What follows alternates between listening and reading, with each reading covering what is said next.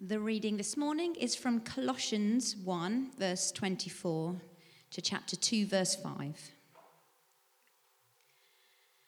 Now I rejoice in what was suffered for you, and I fill up in my flesh what is still lacking in regard to Christ's afflictions for the sake of his body, which is the church.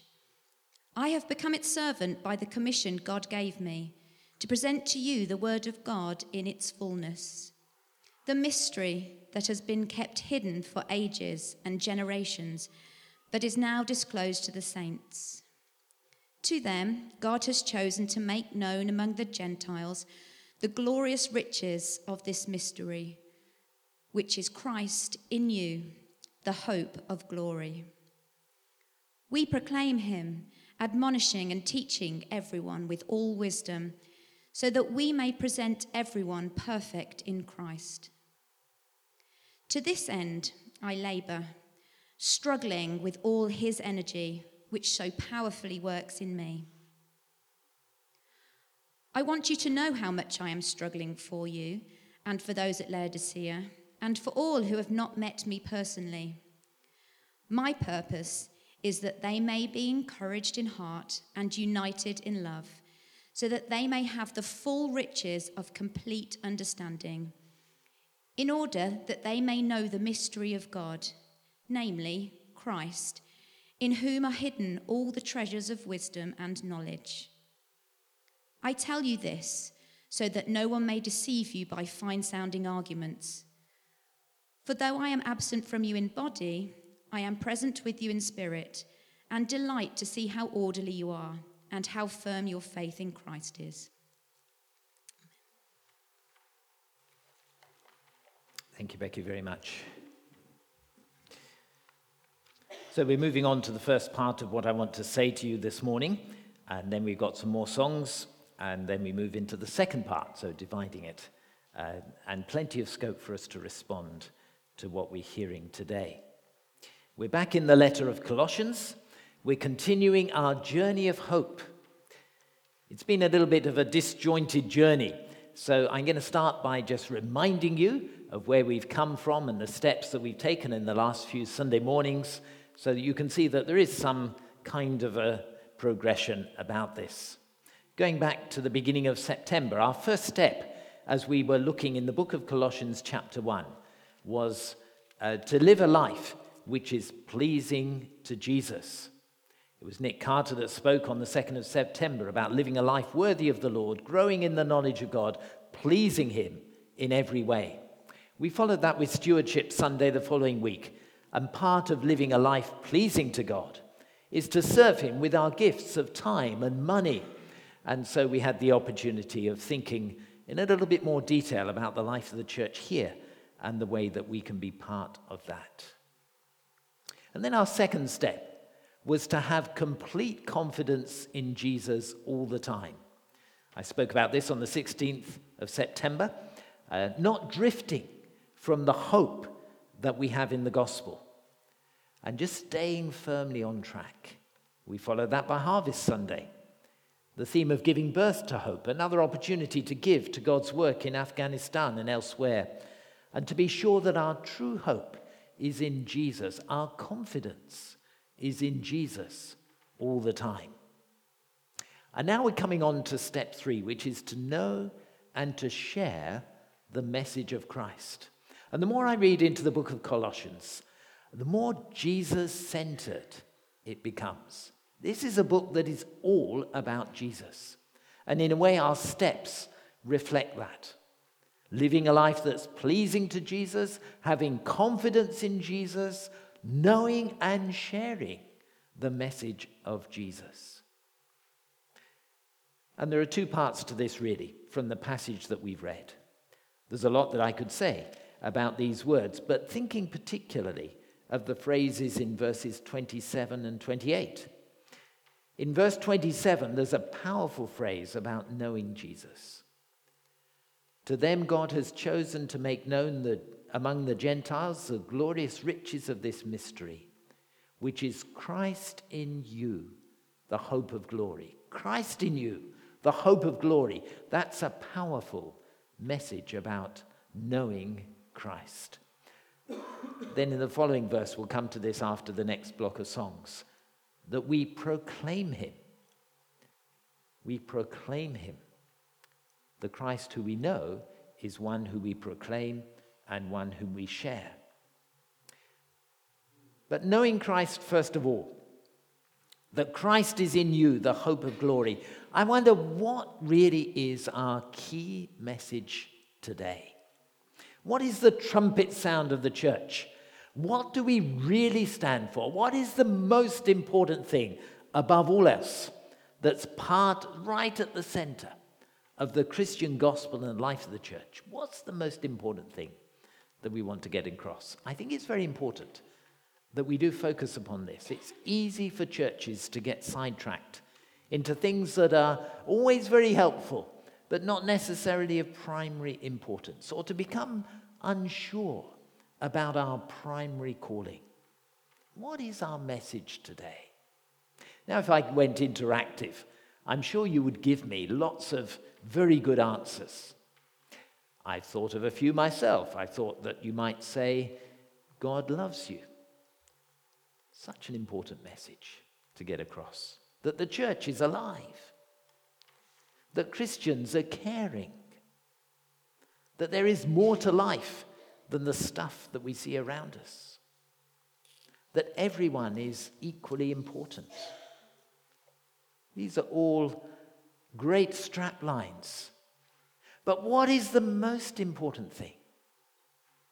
Some churches have message posters on their notice boards there's usually an element of humor or, or something a little bit provocative in those messages. I picked up a few and put them on a artificial notice board. Let's meet at my house Sunday before the game, says God. We don't change God's message, His message changes us. That's a good one. Repairing damage, restoring beauty. There are some questions that can't be answered by Google. Need a lifeguard? Ours walks on water. These are all great strap lines. But the answer from our reading today about what is the most important message are these words Christ in you, the hope of glory. That is some message. Christ in you, the hope of glory. You've probably heard the words before. To some extent, they go over the top of our heads. But let's stay with them. Let's really get hold of them.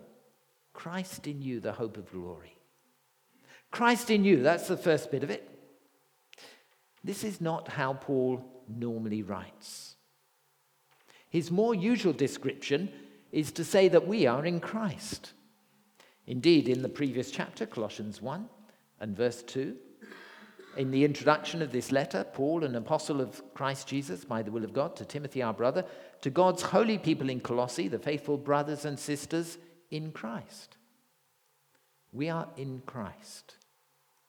The language of the New Testament, generally, which the New Testament generally uses, is of Jesus risen from the dead, raised to the Father, seated at the right hand of God that through Jesus we have access to God, that we're no longer foreigners and strangers in terms of spiritual things, but members of God's household. We're caught into the life of God. We belong to Christ.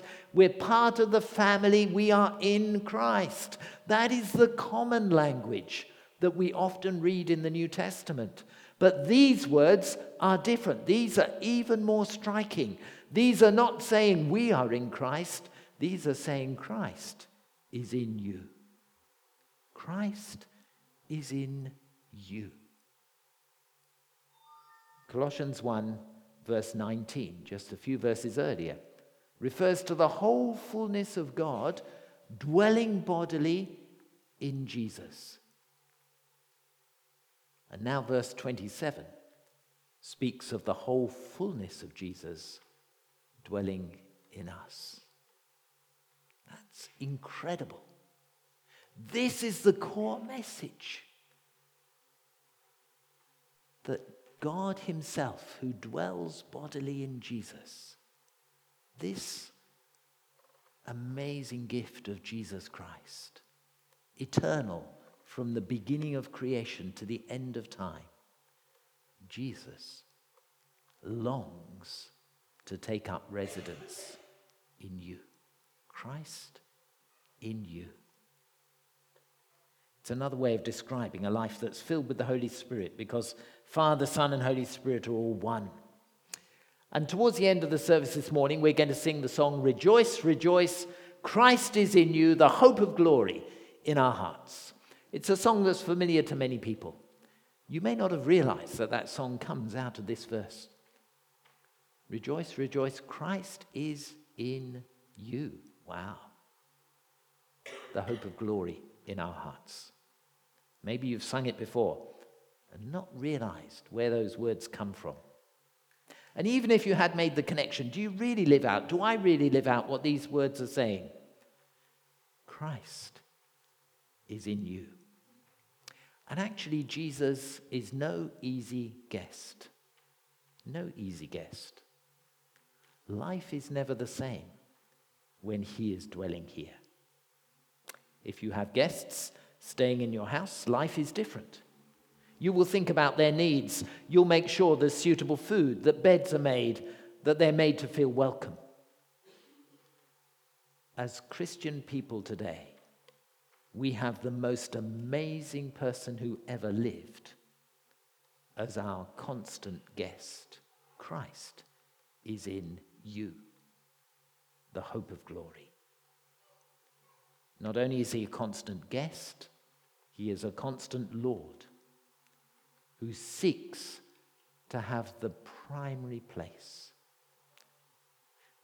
That makes a huge difference to who you are and how you live. And this is our core Christian message. Christianity is not something where we tamper with the edges of our lives and perhaps do a few things a little differently because we say we're Christians. Christianity is something that addresses the very heart of life that it is not life that we live on our own, in our own strength, by our own way, but we live with Christ in you. And by that moment of believing, of trusting, of coming to Him, of seeking His forgiveness in His new life, so this journey of faith begins. And the message of Colossians is that as we journey on, Christ is within you. And the full phrase says, Christ in you, the hope of glory. So this is where our hope is found as well. Everyone's looking for hope. Hope is our big theme for 2018.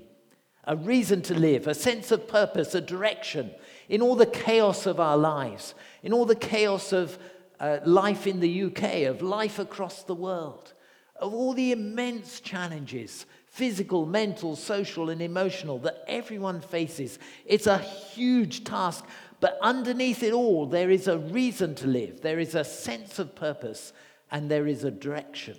And here it is Christ in you, the hope of glory.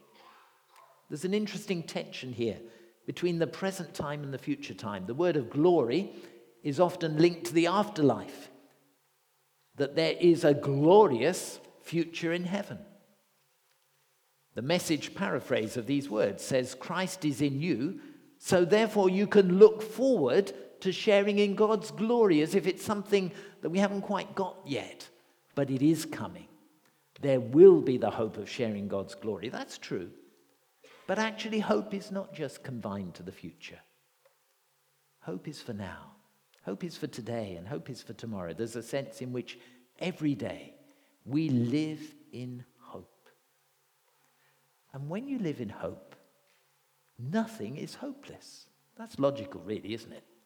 When you live in hope, nothing is hopeless. But quite often we live as if there are things that are hopeless. They seem hopeless, they feel hopeless, but actually, nothing around you is hopeless when you live in hope. And when Christ is in you, that's exactly how we live. We live in hope. There is always hope. We had my brother staying with us for the last couple of days. And I'm sure he won't mind me quoting a little bit of his writing. Just a few weeks ago, he wrote a poem.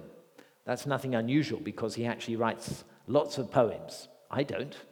I really have nothing in my being that gives me the capacity and creativity to write a poem, but Peter does. And this one is particularly relevant. It was close to the time when his wife died, and he was reflecting on her spiritual journey, and the poem is called Uphill. This is what it says. We said she was going downhill with pain distress, and heavy breathing. But in this hospice, goals are different. Patient's comfort is the sole aim. In Bunyan's terms, she's climbing the hill to the celestial city, the place where God dwells, and where she will soon be with her Lord and will see him face to face. So it's the exact opposite of downhill she's making progress uphill. As this life slips softly away and the next begins eternal, glorious, and unending. We rejoice with her, so kind. She is our mother, my wife, and our dearest friend. But soon she'll be in glory as she climbs ever upwards to reach the goal. Not going downhill, but going uphill. That was her spiritual journey and my brother's reflection on it. And it is, of course, the journey of all those who are living in Christ and trusting in Him. And so we have a journey uphill to the gates of glory. But we don't wait to that time for the hope of glory. It is for now. Christ is in you, the hope of glory today.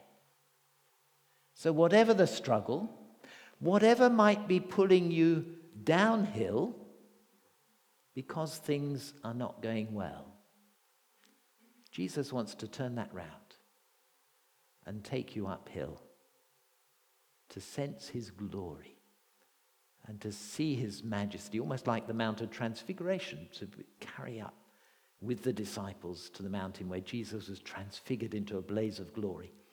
That that kind of journey would be happening again and again and again because Christ is within you.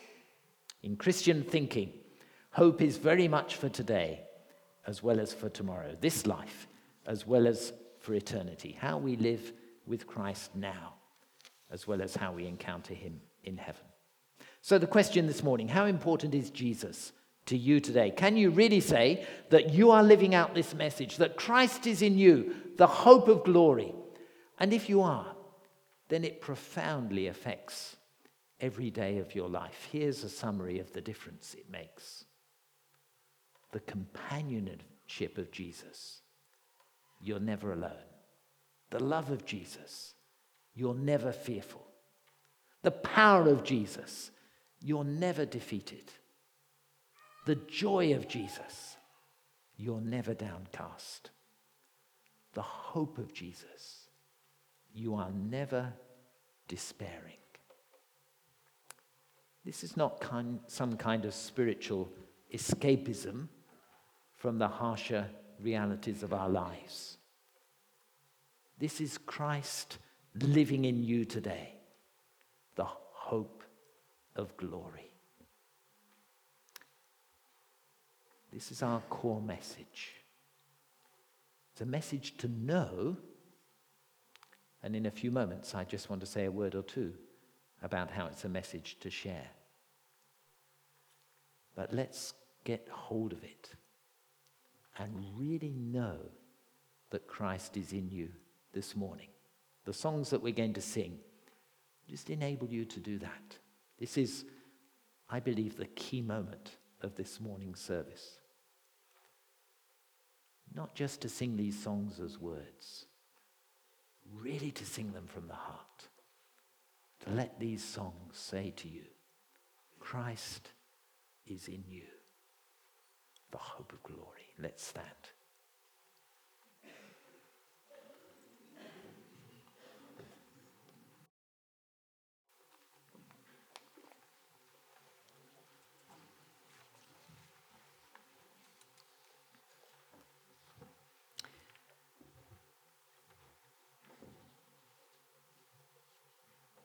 Knowing Christ leads to sharing Christ.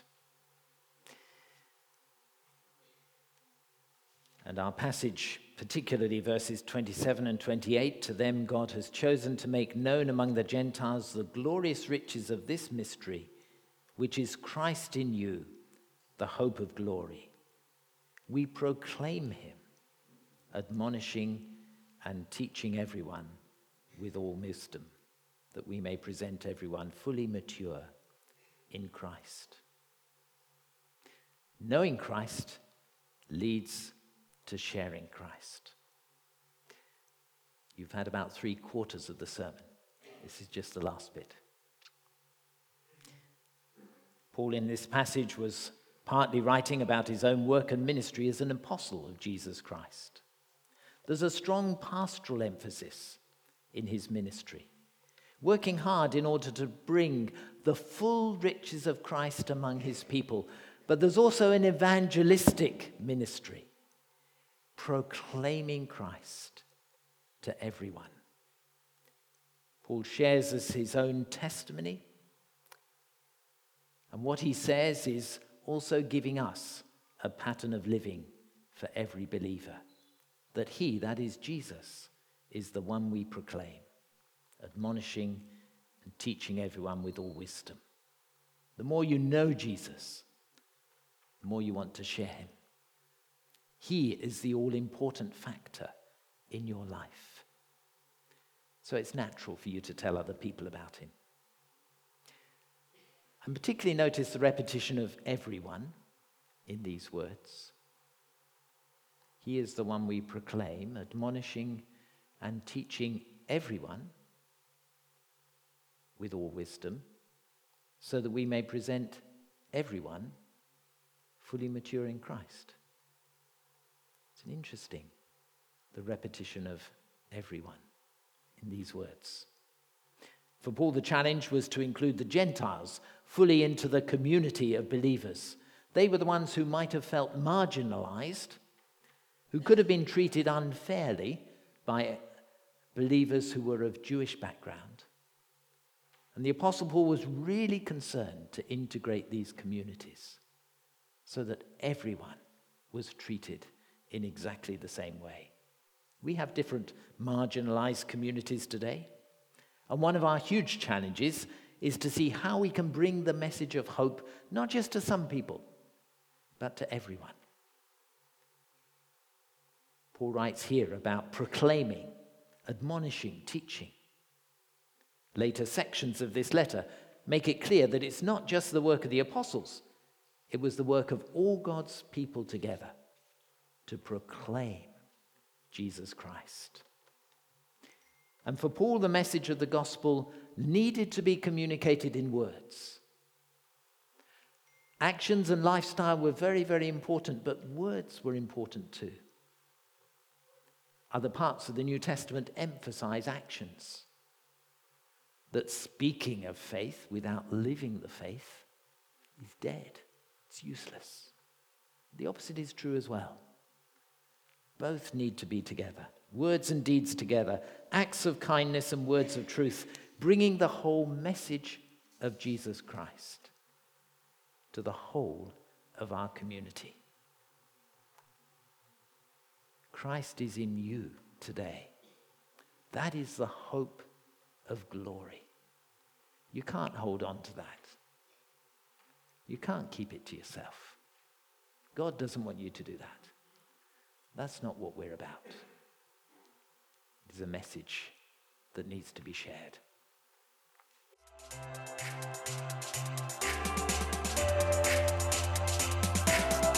I will share Jesus over a cup of coffee. I will work hard in everything I do. I will make the world around me a more beautiful place. I will be the light in my community. I will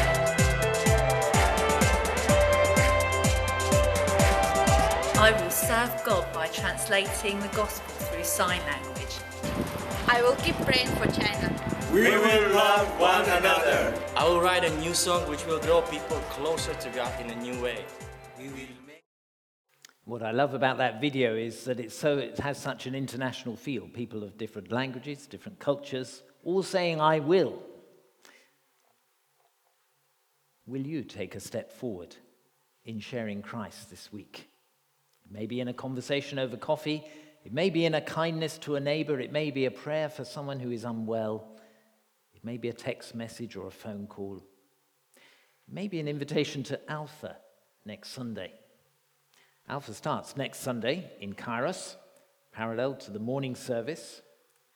We've got a team of people who are ready to just engage in those table conversations, watch the videos, and encourage you to think a little bit more about what Christianity is all about. And this is especially for inviting those who you know, those who perhaps have been associated with church life just a little bit on the edge, those who've come occasionally, those who've never come before. It's an opportunity to invite them at the same time as you're coming.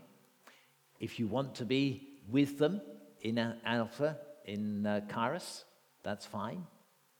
Or if you want them to be uh, welcomed and looked after by those who are organizing Alpha, then that's fine as well, and you can be in church. But it's a great opportunity to invite someone to come and explore the Christian faith. We've said that for a number of weeks. Uh, we haven't particularly asked anyone to sign up or to say that they're coming. It would be nice to know if you were particularly inviting someone to Alpha, if you knew that there was someone who was coming, if you yourself were wanting to be part of the Alpha course in the next eight weeks. It'd be great to know that. So uh, please, if you have the opportunity just of saying to me or to Peter Close that uh, you've got it in mind, uh, you're praying about someone, you're inviting someone, it'd be lovely to know that. But Alpha will happen next week and in the next eight weeks. So there's some more invitation cards here, and that's something that you can do as part of your I will. Christ is in you, Christ is in me, the hope of glory. It's a glorious gospel to be shared. There's also something very special happening this coming Friday on BBC Two. Many of you know about the Christian charity, Christians Against Poverty.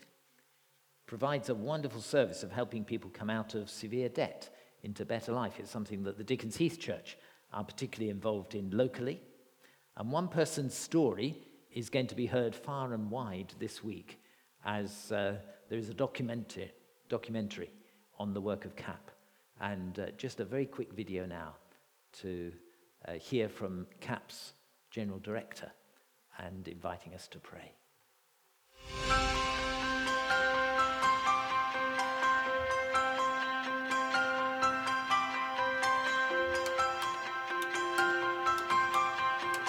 Hi there, my name is John Kirkby. I'm the founder of Christians Against Poverty. Well, would you believe it? On Friday, the 5th of October at 9 pm on BBC Two is a one hour documentary that profiles and shows the incredible work of Christians Against Poverty. It will be showing what we, together with you, the local church, are achieving in people's lives. It is a stunning thing. The testimonies are overwhelming. The transformations do take your breath away. But listen, there's two things that we need you to do. First of all, this is about you. This is about the work that you do. This is about the local church. But we need two really crucial things. Number one, we need prayer over this entire thing. As you can see from the prayer letter, we have some real needs for God to turn up miraculously as this is sown. So please, will you pray for this thing? Will you pray individually? Will you pray in your midweek groups? Will you pray as a church? We need God's covering over this thing. It's massive.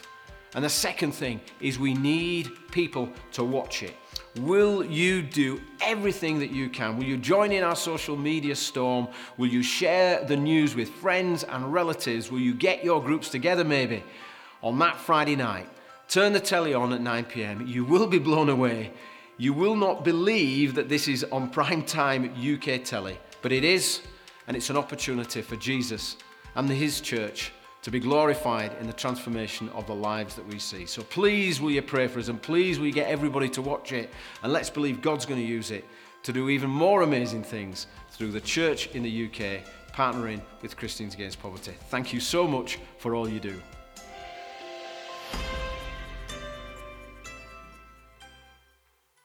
So there's a program to watch on Friday night. There's an alpha conversation next Sunday morning and for the following weeks after that.